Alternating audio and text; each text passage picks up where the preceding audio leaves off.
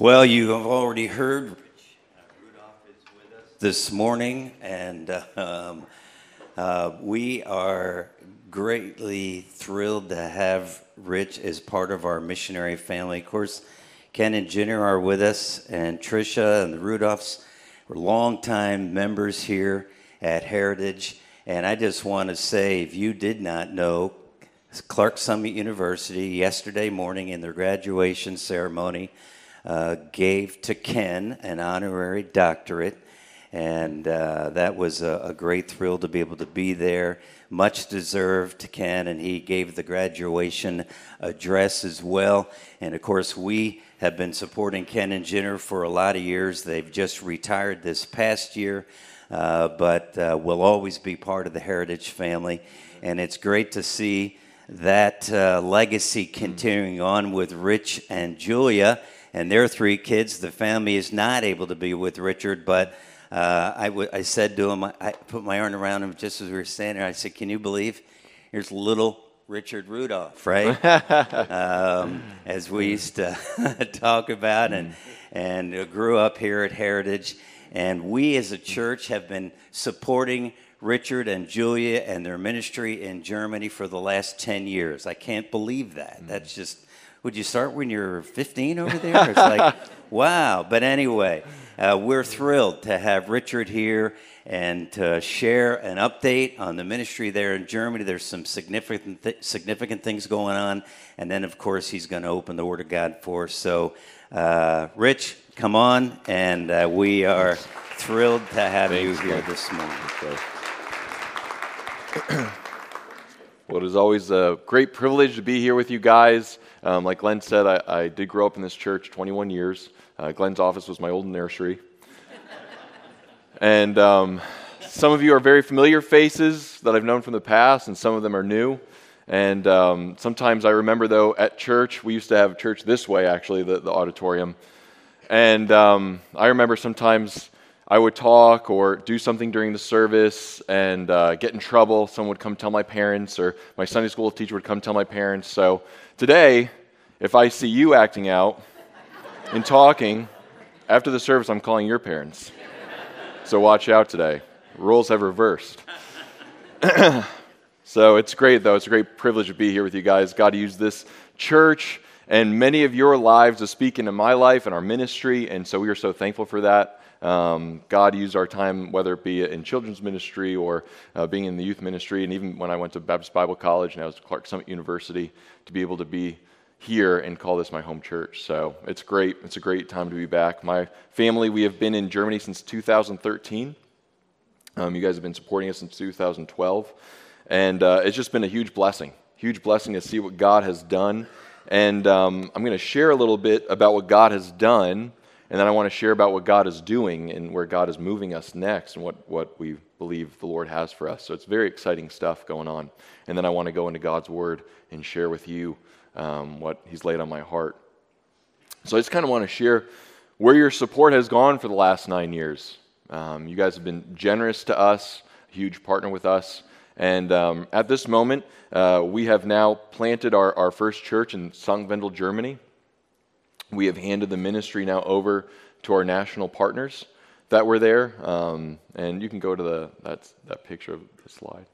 Um, we have raised up leaders from within our church to take that, which is always the goal of missions, to find men that can be leaders and hand that ministry over to them to lead the church. And uh, that picture in that bottom right corner is a picture of some of those people that are part of that and uh, have allowed us to be a part of that great uh, transfer process. And we're so thankful for what the Lord has done. Your prayers have been a huge part of that. Your prayers and your support have been a huge part of that. Even in the last two years of COVID, uh, April 3rd was the first day that they have not had any mass restrictions or um, restrictions of not having to be uh, um, close next to one another. I don't know what that's called. And um, social distancing. Thank you. The German word kept coming to my mouth. It's my mind. Um, and the church could meet finally on April 3rd after two years of having restrictions. And so it's been a very, very hard time in our church life there in Germany. For the last two years where we were, we were in a different building for 18 months. We couldn't even meet in our old building because it was too small. Um, so there was a lot of things that were going on.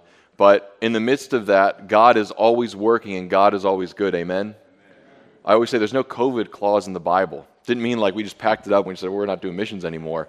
Um, we were, when we look to see what happened during COVID, we still say it, it was a huge time that God still blessed and, and it was still worth what we were doing and what we saw, saw God do. And you see this picture of the girl up there in that top um, corner. Her name is Azal. And um, during our first couple months, we had to meet in this old Catholic church that was bombed out in World War II. And it was rebuilt, and it's like this big factory that fits like a thousand people. And it's freezing, and we couldn't have heat on. And it was so cold, I, I bought electric socks to preach in because I could like barely feel my feet. And when it gets winter over there, it is cold. I mean, it's cold. We could see our breath in the service, um, wearing, you know, winter jackets. And, and one day, this girl just, just shows up at church and uh, opens the door. And it was after the service. I'm like, oh, oh hi, hi can we help you? And she's like, I'm looking uh, for a church. Is this where I could learn more about God? I'm like, yes. Very glad that you are here today. So we got all excited and we found out she lived a couple doors down from us. And um, we became a friend and, and we invited her to church again. We're like, well, you got to come to church. And what's amazing is that if we were not there, it would have been another Catholic church. And so she came in looking for God. And so we started inviting her over, and we just did with her what we always do with everybody who starts coming to church. We just say, Do you want to do a Bible study together? She said, Yes. So we started doing Bible study with her for a month, my wife and myself, and she'd come over to our house and just spend a lot of time with our kids and have a great time. And month after month, we're going through the scriptures, and you can see just the blindness start to go away. Until one day in April of 2021, she got saved. And we look back and we told our church, was it worth being displaced for 18 months so that one soul could come to know Christ? Yeah. I mean, God is still working in the midst of that, that hardship that we went through as a church, and we lost people, and we had fights, and we all did in ministry and in our normal lives. But in the midst of all that, we look and we say, God is still good, and God is still moving, and God is saving people. God is always working. And we are so encouraged, and your prayers help bring her soul to the Lord. So we need your prayers. We need them as we move into this next season of life as well. I just want to give you also some awesome things that God did during our first nine years there. Uh, our church was able to grow uh, leaps and bounds. We saw 20 people baptized and more saved in our little church there. We were able to share the gospel with over hundreds of people through our different outreaches.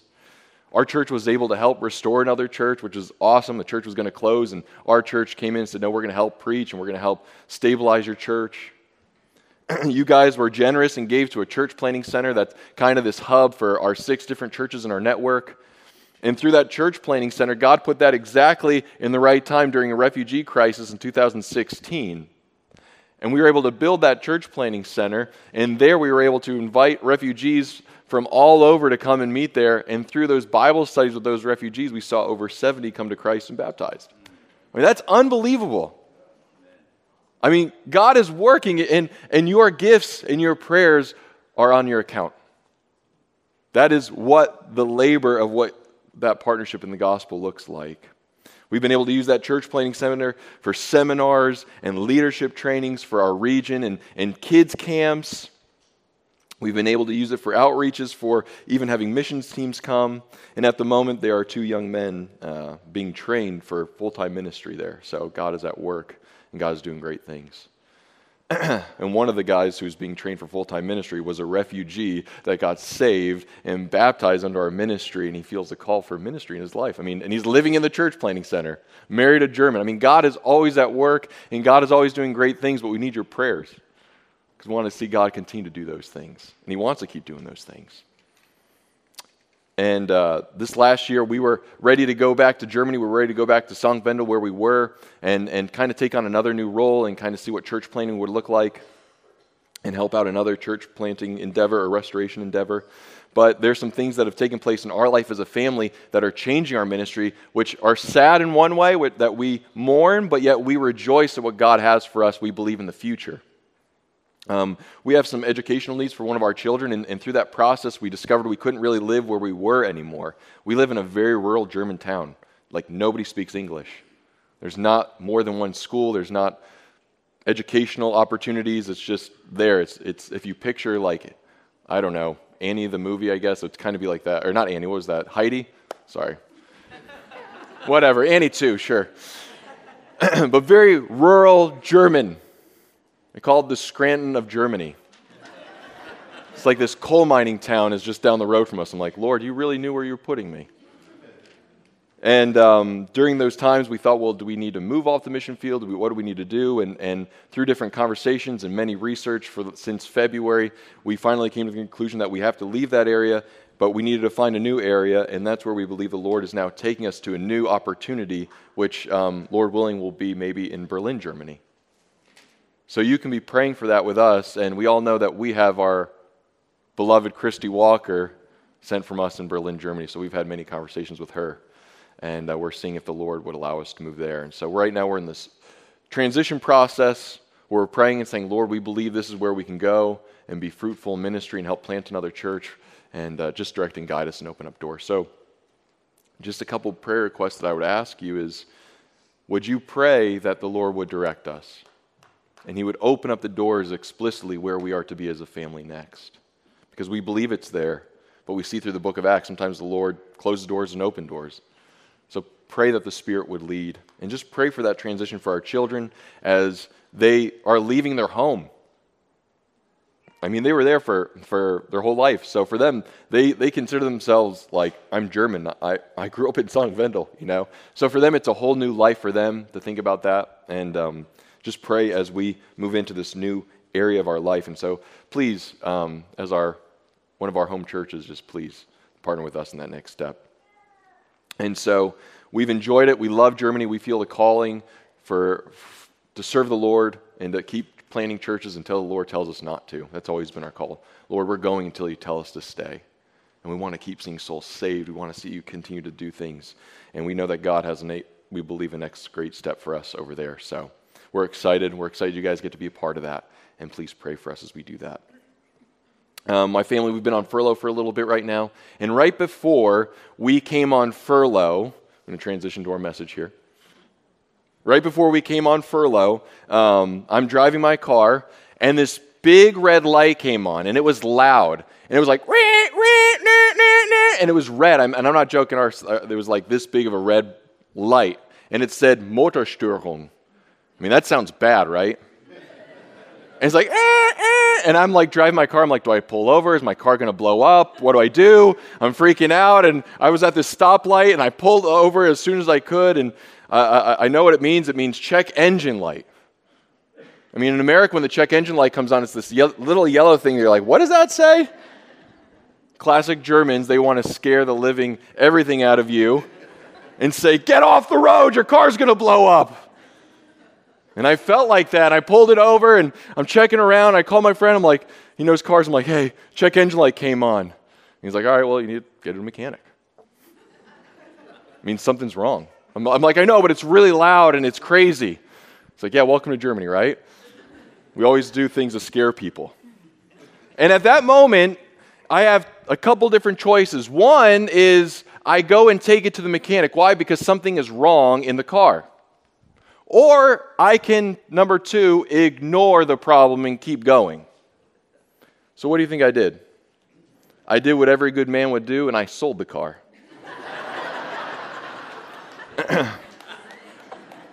I knew I was leaving, and I told the guy, the check engine light's on, it's yours, you know.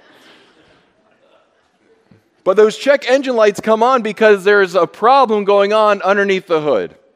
And during the last two years of COVID, I think, especially in my life, there was a time that that check engine light was going off in my life where God was telling me there's not everything right under the hood in your heart. That light was blinking and going off. And I could either ignore it or I could take it into the service station and figure it out. And the Lord was trying to show me, Rich, during this time of COVID, you have lost your eyes for the lost world around you. You've lost your eyes for the passion of Jesus Christ and His gospel and sharing that because you're so consumed with all these little things in your life and in your church that you're missing the main thing. And you lost your passion for the story why you're here. and I'm going to ask you some questions to see if your check engine light's going off in your heart. The same thing that the Lord pressed on my heart. I'm going to ask you today, and I want you to answer these and to see where you are right now. When was the last time you shared the gospel with someone? If you have not shared the gospel of Jesus Christ with somebody in the last month, I think your check engine light might be going off. Number two, how many friends do you have that are not followers of Jesus Christ? And that doesn't mean the neighbor that you wave to as you drive into your garage and close the door and never talk to them. A friend is somebody you have to your house and you eat a meal with. How many friends you have that are not followers of Jesus Christ? If it's zero, that check engine light should be going off. How much time do you spend with your unbelieving friends? If the answer is zero, or maybe once every three months, that check engine light should be going off. And this is the one that the Lord really convicted me about. If God answered every prayer request this week that I prayed for my unbelieving friends to come to know Jesus and to enter into a relationship with them, how many of those friends would have been saved? I realized I stopped praying for my unbelieving friends. I was praying for my own problems. And I lost sight of who was lost and around my life, that who needed Jesus. And, I, and the Lord was blowing these lights, and He's saying, Hey, you forgot what you're here for. After answering those questions, is your check engine light going off in your heart? Have you lost the passion for the story of Jesus? Is the passion not there what it used to be in your life? I'm discipling a young man who just came to faith, and he came from a crazy background, and he's right now going to be starting to do Bible studies with five of his unbelieving friends. And he asked me, he said, Rich, why did nobody tell me the gospel till now? Why is it that nobody that's a Christian that's around me in this church that I just got saved in, why is nobody doing Bible studies with unbelievers? Why have people stopped sharing this good news? And this guy's passionate. He's on fire. Why? Because he just discovered how beautiful this is. When we, the first time you ever go to the Alps, you start driving, and this is what I told him. It's like when you're driving to the Alps and you see it from far away, and you just get out your camera and your iPhone, and you start taking pictures. Like every mile, you're just taking pictures. And the people that are in the car, like, it's going to get better. This is going to get better. You st- like you are literally just taking pictures the whole time. And then you start driving into the Alps, and you're taking pictures, and then you're driving, driving, and all of a sudden you are in the midst of the Alps, you're in this little quaint town, and people are just walking around like it's normal, but not you. You are taking pictures of everything. You're taking pictures of sidewalks, you're taking pictures of the water, taking pictures of this, and you're doing every angle possible. Why? Because the beauty you have discovered is so amazing, you're like, I gotta show everybody this. And you start looking around, you're like, what's the matter with the people that live here? Why are they taking pictures? Why aren't they in awe? What happened? And you know what happened? They got used to it. They live there, it's normal for them. And that's often with us in the church. Christ has become so normal to us that we stop standing in awe of the mountains and saying, I can't believe you live here. And that's what happens when someone comes to Christ. They have this passion, desire. My question have you lost it? So today I want to look at the story in Matthew 9. If you have your Bibles, I hope you do. If not, it's okay. Matthew 9, verses 9 through 13. And I want to look at the story of how Matthew comes to be a follower of Christ and see how we can learn from this story how to intentionally live like Jesus did in order to share his story. And I hope that through today, through the story of the scriptures, we can discover this passion again for sharing the story of Jesus Christ. So if you're taking notes, this is the title. Three actions. Today I want to look at three actions that will help us intentionally share the gospel with our community. Three actions that will help us intentionally share the gospel with our community. I'm going to read here starting in verse 9. As Jesus passed on from there, he saw a man called Matthew sitting at the tax booth, and he said to him, Follow me. And he rose and he followed him. And Jesus reclined at table in the house. Behold, many tax collectors and sinners came and were reclining with Jesus and his disciples. And when the Pharisees saw this, they said to his disciples, Why does your teacher eat with tax collectors and sinners? But when he heard it, he said, Those who are well have no need of a physician, but those who are sick. Go and learn what this means. I desire mercy, not sacrifice, for I came not to call the righteous, but sinners. Number one, the first action if we are going to live intentionally to reach Clarks Summit for Jesus Christ. Number one, go outside the walls of this building. Number one, go outside the walls of this building. If we want to be intentional, to share the gospel of Jesus Christ, we need to go outside the walls of Heritage Baptist Church Monday through Saturday. Jesus does this constantly. Jesus went and found Matthew not in a synagogue to be his disciple. Jesus goes to a place where Matthew is already there at his job. He's at a place where he's working. See, Jesus could have called very religious, good people to follow him. That would have been my choice. Okay, where are the people that are already good? I'm going to go look for them. Go to the synagogue, go find them and bring them to come work for you. Instead, Jesus goes and he seeks out a man who is considered a traitor and not liked very well to his own countrymen. He was a tax collector. And you're like, Rich, we all hate taxes. They hated him back then too. You're like, you should see my tax return. This government stealing. They stole back then too. So the, the tax collectors were viewed as traitors, working for the Roman government, would take money, take extra for themselves. And Jesus goes to a man who had been hated, despised, and he finds him at his job, and he comes to him and says, Follow me. That's something that we have to see right there in the text. Jesus seeks his disciples and goes and calls them, the people who need him desperately, continually outside at their workplace. We don't see him calling them inside the synagogues. We see him going out and calling his disciples where? Monday through Saturday, where their workplaces are. People who don't know Jesus, I know this is going to blow our mind, people who don't know Jesus are not lining up to come into Heritage Baptist Church on a Sunday. Do you know that? There's not like a line of 500 people and be like, I hope there's a seat available. Really got to get in here. I've never gone and pulled up to a church where I saw 500 people waiting to get in because they're like, I just have to hear about Jesus. Never seen that. Sometimes we get an occasional person that comes, or one or two. We see that in Germany as well. You get the occasional person, but there's no line. Why? Because Sunday morning, what are people doing? They're golfing, they're having brunch, they're going for a walk. They're having a slow day. We're here. Why? Because we want to worship Jesus. They're not coming. Why? Because they don't know Jesus. So, my question is are we relying on just the church service on Sunday morning to be the only avenue in which we reach people for Jesus Christ? If we are just sitting here Sunday morning, crossing our fingers and praying and saying, Jesus, I hope you send somebody today, we're not living intentionally like Jesus did. Jesus didn't sit around and just say, I hope there's somebody at the synagogue today that I can find to be a follower. No, he went to where they were at their workplace and said, Follow me.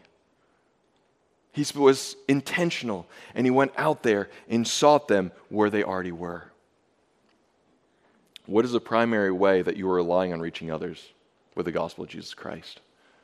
What is the primary way that you are using to reach others with the, gospel of Jesus Christ? Maybe you're thinking, man, my, my Facebook posts, that's going to get them all. Rich, you should see Turn or Burn. I post that every day. I don't have any converts, but I'm going to keep posting, brother. Or, or maybe you're thinking today, you know what? That pastoral staff, if they don't grow this church, they're in trouble. Pastor Glenn, we got to see this place doubled. Guess what? It's not the pastor's only job to see people come to Christ. Did you know that? It is the call of every single disciple that is a follower of Christ to what? Make more disciples. I know that's crazy sounding to us in the Western culture. We're like, well, we pay these pastors. What are they doing, man? They're shepherding the flock, training you to go out to do the work of the ministry. Go out and be part of the harvest Monday through Saturday and come back here and get refreshed to go back out. If we keep thinking the only way is Sunday mornings, we have forgotten what Jesus did. Go outside to meet people at the gym. Brown's Gym is still here after 50 years. Get a membership. Get a join a basketball team, join a rec league. I don't know what women do for fun, but go do what the women do for fun where other women are. Men, it's usually sports. Women, I, I don't know. When we were in Germany, we would, we would do everything possible to join Meet People. We had children's play groups. I even joined our city basketball team. We were really bad, but I was on it. And I know you're looking at me right now, you're like, Rich, I think I know what your hobby was to reach people for Christ. Looking at me up here, you're like, you definitely are a bodybuilder. you definitely put up like 20 reps of 225, I can tell, so that's what you use. It is true, I did use the gym as a way to try to meet people, but it's not my hobby. I know that's world shattering to all of you. So when we moved to Germany, there was not a line to come to our church. Our church had a terrible location. Nobody wanted to come. We were there for six months. I'm like, where is everybody? Well, guess what? No one's coming. Nobody cares. Nobody wants Jesus. Go home. Well, we have to go find where people are. So I got a gym membership because you're like, obviously. and I started working out there and just seeing who I could meet and talk to guys. And one day I met a guy who's my friend, who became my friend, and we started working out together. And the only reason I was going to the gym was to be his friend because I don't like working out. And I would wake up early at six in the morning. We'd go and we'd work out together. Sometimes we'd go late at night together. And we would work and we just start becoming, becoming friends. I had to go where people were. And slowly we would talk about life. Slowly we would talk about family. Slowly we would talk about what? The gospel, because why that's changed me. And over time, after two years, you know what's amazing? Is that he actually became a Christian. He never would have darkened the doors of my church. Ever. And he says that. I never would have come to church. I don't, was not looking for God. I don't want anything to do with God. But we had to go where they were. And we need to find where the people constantly are and living on purpose with Jesus outside the walls of these church and looking for people like Jesus looked for Matthew. And guess what? If we start looking for people like Jesus did, you're going to find Matthews all over the place. You're going to begin to see the world like Jesus saw the world and that the people outside these walls are the ones who are in desperate need of the Savior. And that leads us to number two. Number two, the second action that we must take to live intentionally to reach Clarks Summit for Jesus Christ. Number one, or number two, go on the mission with others. Bring others with you. Don't go alone. Number two, go on the mission with others. Go on this mission with others. Number two, go on this mission with others. Right after Matthew decides to follow Jesus, Matthew does something amazing. Matthew invites Jesus and his disciples to come and have a party with him, and he intentionally invites his old friends to come and meet his new friends. I love what it says here in Luke 5 29. It says, and, and Levi, that's Matthew, made him a great feast in his house and there was a large company of tax collectors and others reclining at the table with him. And Jesus, and it says in verse 10 of Matthew 9 that Jesus and his disciples were there. Matthew's friends were what? Other tax collectors, other bad people. It says tax collectors and sinners. He was not running with the best crowd. These people's reputation was not very good. But Matthew, who just had his life changed by Jesus, says, I've got to do something because why? My old friends need Jesus. So he brings his old friends, and intentionally, he brings his new friends. Why? Because his new friends are the salt and light that have the good news that can be on display. Jesus practiced this all the time with his disciples, they were always together. And when he sent them out on their first mission trip, he sends them out in twos together. And if we are desiring to live on mission as Heritage Baptist Church and to share the gospel with our community here at Clarks Summit, don't go alone. Don't go alone, but bring others with you from the body of Christ. You have here today a community of believers that will show you that you are not alone in this world, in this walk with Jesus Christ. Isn't that amazing? You can look around here today and say, I have a body of Christ that is supporting me and is with me on this great mission to share the gospel the local church, through the power of the Holy Spirit with the Word of God is the most unstoppable force on this earth. Amen? Nothing can stop the Holy Spirit, nothing can stop God. And yet, we often just sit and do nothing in community to go reach our neighbors. I love what Jesus says in John 13. He says, They will know your love for me by your love for one another. He says this in 1334. He says, A new command I give to you love one another as I have loved you. So you must love one another. By this, everyone will know that you are my disciples if you love one another. And my question is how can the world around us, of our unbelieving friends, ever see our love for one another and that we are Christ's disciples if we are never with other disciples of Jesus? It's not possible. That's why Matthew brings his new friends to meet his old friends so that they can show the great apologetic of what it looks like to be a disciple of Jesus Christ together and to display that love. We need to be involving our Christian friends to become our unbelieving friends' friends. And as a team, begin to share Christ together because that gives us courage. We're not fearful when we go out in twos. We're together on this mission. We're going to pray together. We're going to tag team. We saw that in my, my, my, friend Daniel's life. We had people in our church investing with me to get to know him. It was unbelievable. There's an amazing story of, I have some other ones, but this is an amazing story just having one of my friends here actually in stateside. And he said one day, his neighbor, they would always talk about lawn stuff. He's like, I just got sick of talking about lawn stuff. So he said, You know what? I'm just going to share the gospel with him. So he goes and he shares the gospel with his neighbor and he gets saved. Same thing. This new guy is passionate for Jesus Christ and goes, If this is true, why are we not doing a Bible study with every guy in this neighborhood? So he said, This is what we're going to do. We're going to start every Tuesday night having dinner with all the men who ever want to come from the neighborhood, and we're going to invite every single one to come, and we're going to go through Bible together. So he started with two guys, and they were at five. Then went five guys to 10 guys, five guys of 15, and they started inviting all these guys from their neighborhood to come, and these guys are slowly getting saved and baptized. Why? Because they went on mission together. They just said, We brought food, we brought the Bible, and we went through it together. And they're seeing a whole neighborhood transformed for Jesus Christ. It's amazing when we actually go on mission together what we're able to do and encourage one another and see what Jesus does.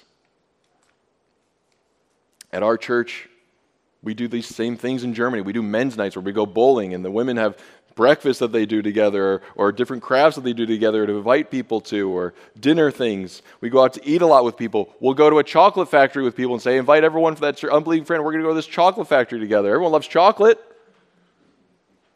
And we just live life together and invite unbelievers to come and join us.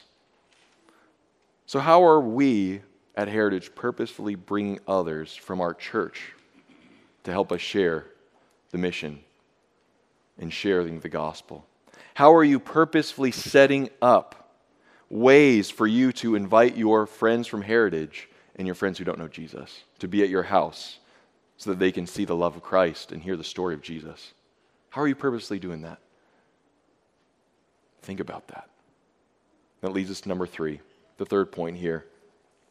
We need to learn to love the mess around us. Number three, learn if we want to intentionally reach Clarkson for Jesus Christ, we need number three learn to love the mess around us. And I don't like this point. I don't like messes, and they are hard. But this is amazing. Jesus is there with his disciples, verse 11. It says, When the Pharisees saw Jesus, when they saw this, they said to his disciples, Why does your teacher eat with tax collectors and sinners? But when he heard he said, Those who are well have no need of a physician, but those who are sick. Go and learn what this means. I desire mercy and not sacrifice, for I came not to call the righteous, but sinners. Jesus is there with his disciples, and of course, he's getting critique from who? The Pharisees, the religious leaders of that day, the clean people of that day. And Jesus gets backlash. Why? Because he's going out to be with those who need him. And his response is, Doctors visit sick people, and healthy people don't visit doctors. I know that's crazy, right? He goes on to tell the Pharisees, I want you to learn what this means. I want mercy, loving kindness, not sacrifice. See, the Pharisees had all the rituals right on the outside. If you were to look at them, you're like, that's who I want to model my life after. These guys, they look great. They were wonderful. They had all the rituals. They were doing all the things that they thought they were doing. But guess what? They didn't live in the mess that Jesus tried to live into, the people who needed him. They had no heart that we see the heart of the Father through the scriptures. They just did things that looked good, but yet their hearts were so far away and never there where Jesus was. And we can have all the rituals right. We can come on Sundays. We can read our Bibles. We can pray and have all these rituals right. But if we do not see the world and have a heart for the sick around us, we are just like the Pharisees. How many of you have ever been to a doctor's office before? Let's see hands. Come on. All right. You always get the occasional person after church that's like, I've never been to a doctor's office. They're quacks. All right? That's where you want to stand for the purpose of the illustration. You've been to a doctor's office. Every time I've gone to a doctor's office, I go there and I open the door and there's like a guy. Number one, they're like, please check in. The, the pen you look, you're like, man, everyone and their mother is sick and they've touched this pen. I got to sign in with it sign in and then you want to wash your hands and then you sit down next to a guy with a fever and he's just like oh and you're like oh i don't want to sit next to him so you change seats and you go to the next person and that person is like throwing up and they look bad they look really white as a ghost it's like oh i'm so sick and you're like i don't want to be by them and then you go to the next guy and he's coughing and you're like i don't want to be here because i'm going to get more sick.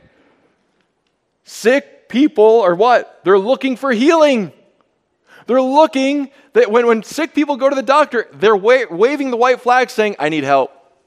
That's why I'm here. I'm here because this is the only person that's going to be able to probably give me medicine to get rid of this problem I have. That's why I'm here.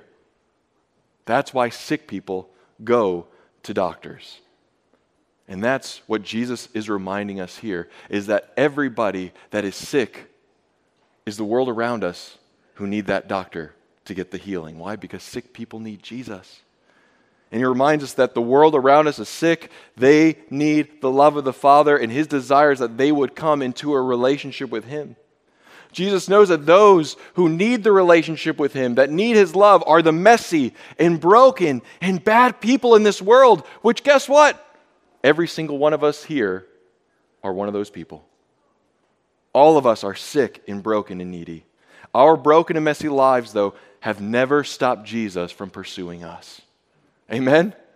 It has never stopped Jesus from pursuing us. And guess what? It shouldn't stop us from pursuing Clarks Summit either. It shouldn't stop us from pursuing our friend or, or somebody in our friend circles that are messy and messed up. Maybe you're asking today, well, Rich, what did Jesus really do to love my mess? I mean, I'm a good guy, I pay my bills, I love my family. Jesus loves us so much that he goes out in the midst and the wor- of our worst crimes and actions and sins. And it says that while we were yet enemies with God, enemies, each and every single one of us were enemies with God, he still said, I'm going to come and die for you. I'm still going to come and love you so much that I'm going to live the perfect example and I'm going to live the perfect life in your place because you can't do it. You're not holy enough. You're not good enough. You have failed in so many ways. I've got to do it for you. He said, Not only am I going to live in your place perfectly, but I'm going to take the punishment for your death and pay it perfectly. And so that the wrath of the God, of our, because of our sins, will be poured out on me so that you never have to experience this pain and this suffering and the wrath of the Father. And I'm going to take it and I'm going to drink it all in for you so that you never can experience that and you just are going to experience forgiveness and love and grace and mercy. And I'm going to take your broken life and I'm going to exchange it with my healed life and give you a healed life. Amen? That's how Jesus came to love our mess in the midst of our worst things we've ever done. And He said, I'm going to die in your place, and I'm going to love you. And my heart is for those people because they need me more than anything. And that's why Jesus said, Go and learn what this means. Learn what real love means. Go jump into the mess of the world around you. And if we grasp the love of Jesus that he had for us, that while we were yet sinners and enemies with God, if we can grasp that, guess what? We will gain the passion for the world around us and say, Jesus, you love me so much. I need to go love the mess around me because that's me. When I see the world, I, I just see a mirror of myself. And I know that they need this because I have received the healing That was so unbelievable. but guess what? It's hard and it's messy. We see Jesus jumping in with tax collectors and sinners. We don't know their backstories, but it seems like the people that the Lord brings to us are hard and messy, and it doesn't get easier. We've been in Germany for nine years. The CEO of Porsche has never been to my church. I keep waiting, Lord, where's the CEO of this multi million dollar company? But instead, God sends us broken and messy people, and I don't like that sometimes. One Sunday, we had a, someone bring somebody who had a messy and hard background in life. And he came and we started learning about his problems and we started uh, meeting with him. And he had no job. His girlfriend was pregnant. Um, his life was an absolute mess as a kid, and all these things. And I'm thinking to myself, Lord, this is a mess I want nothing to do with. Why? Because it's hard. It's going to take me hours in time. But guess what? Jesus kept saying, You're messy, and I love you. So we started loving on this guy. We got him a car. We got him a job. We bought clothes for him. We helped him in so many ways. We went through Bible study together. We're going through Bible study together, but his life had so many different things going on in it that he made some poor decisions, and him and his girlfriend just got into it, and it was a, a bad scene. And one night I get a call in my Bible study. Someone calls me from the church, like, You got to get over there, it's bad. I'm like, Oh boy. So I grab another elder with me and drive by another guy's house. I'm like, If we're all dying, we're dying together, come on. So we go. I don't want to get stabbed alone. So we go, we go over to the house, and we knew it was bad there, and we knock on the door and we pull him out of the house, and we're, we're sharing with them, like, don't throw your life away. Jesus has so much more for you. Don't throw your life away. Don't burn bridges. Just think about right now your life. And it was a mess and it was still hard. And he said, No, I'm going to throw it all away. And he left and he abandoned the church and burned all the bridges. And you sit there and you're like, Lord, what is going on? This last year, in 2021, while we were in the States, I get a message from him.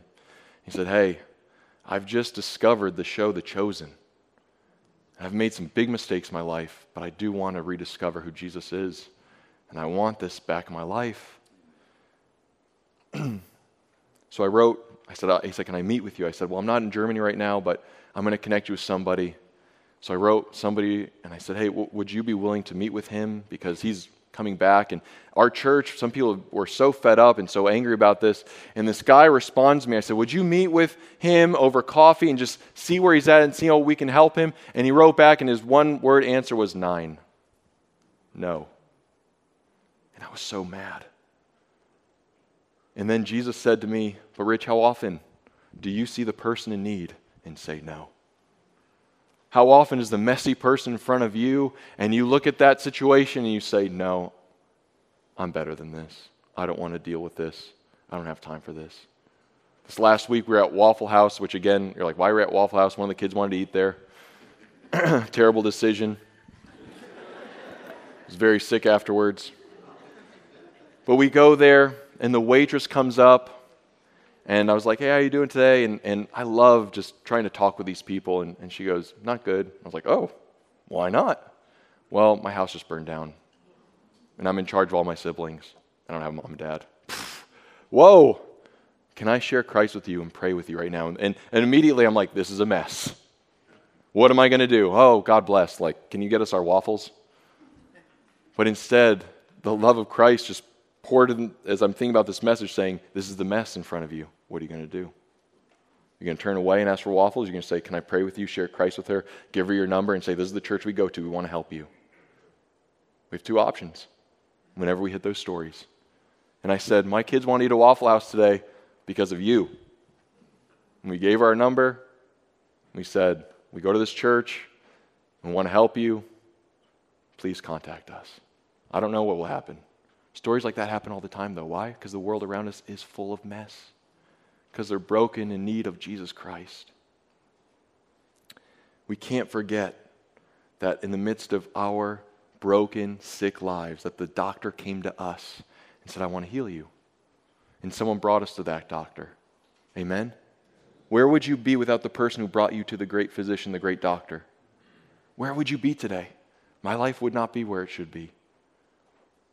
And we need to look at that world around us as people that need to get to the doctor's office, that are sick and broken, and take out every barrier it is around us in Clarks Summit to say, You got to come and meet the doctor that saved my life.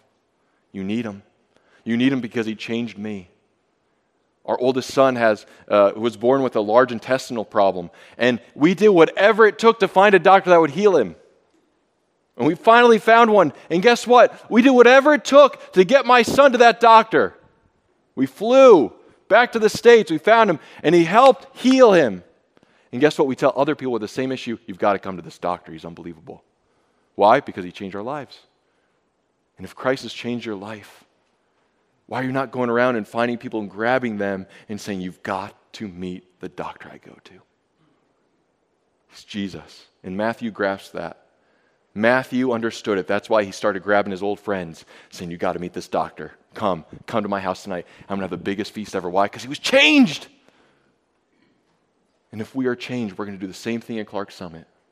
And we're going to see this place explode with so many new people. We're going to need three services. And as I close here, I want you to think right now. Number one, if you're an unbeliever and you do not know the love of Jesus Christ, I would ask you have you found the medicine? Do you understand what it means that Jesus loves you so much that in the midst of your worst thing you have ever done, He said, I still love you, I forgive you, because I died and I paid for that on the cross, and I rose three days later, and I'm going to give you new life. He wants you to come get healing today. And if you want to talk about that, talk with me or somebody after the service. It's a free gift of salvation, and He wants to give that to you. Second, maybe you've been a Christian for a long time. My question is, is, is your check engine light going off today? Is your check engine light blinking? Do you need to check underneath the hood? Have we forgotten the reason why we're here? Have we forgotten the story of the gospel?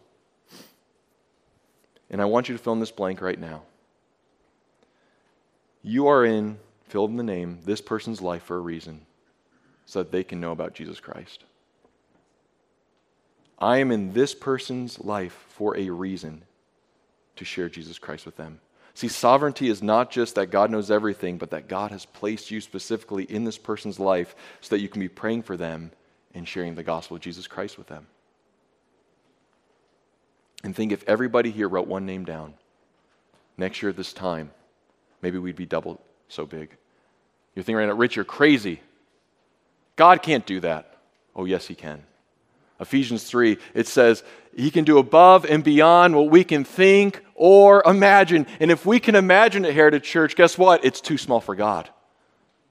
Don't you think God wants to save that person in your life? Don't you think God put you there specifically at that job or that neighborhood because that person needs you to share the good news? God has orchestrated this perfectly to put you there perfectly so that you could say, I want to share this with you. Jesus did not do miracles in cities because of their unbelief, but he did great miracles. And he says, Your faith has healed you. He was astounded by their faith. Do we have faith that Jesus will do this? Yes. Let's have faith that when we write down that name, that Jesus will save that person.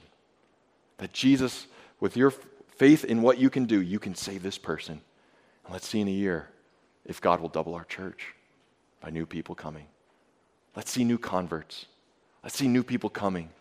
And it's the most glorious thing. And that's why Jesus is sending us out Monday through Saturday. Let's pray. Lord, we thank you for this opportunity to be as a church. I thank you for the opportunity to just share what was on my heart, Lord, with a story here in Matthew. And Lord, I, I just pray that we would have a fervor and passion to share Christ with Clarks Summit, Lord. Love this city.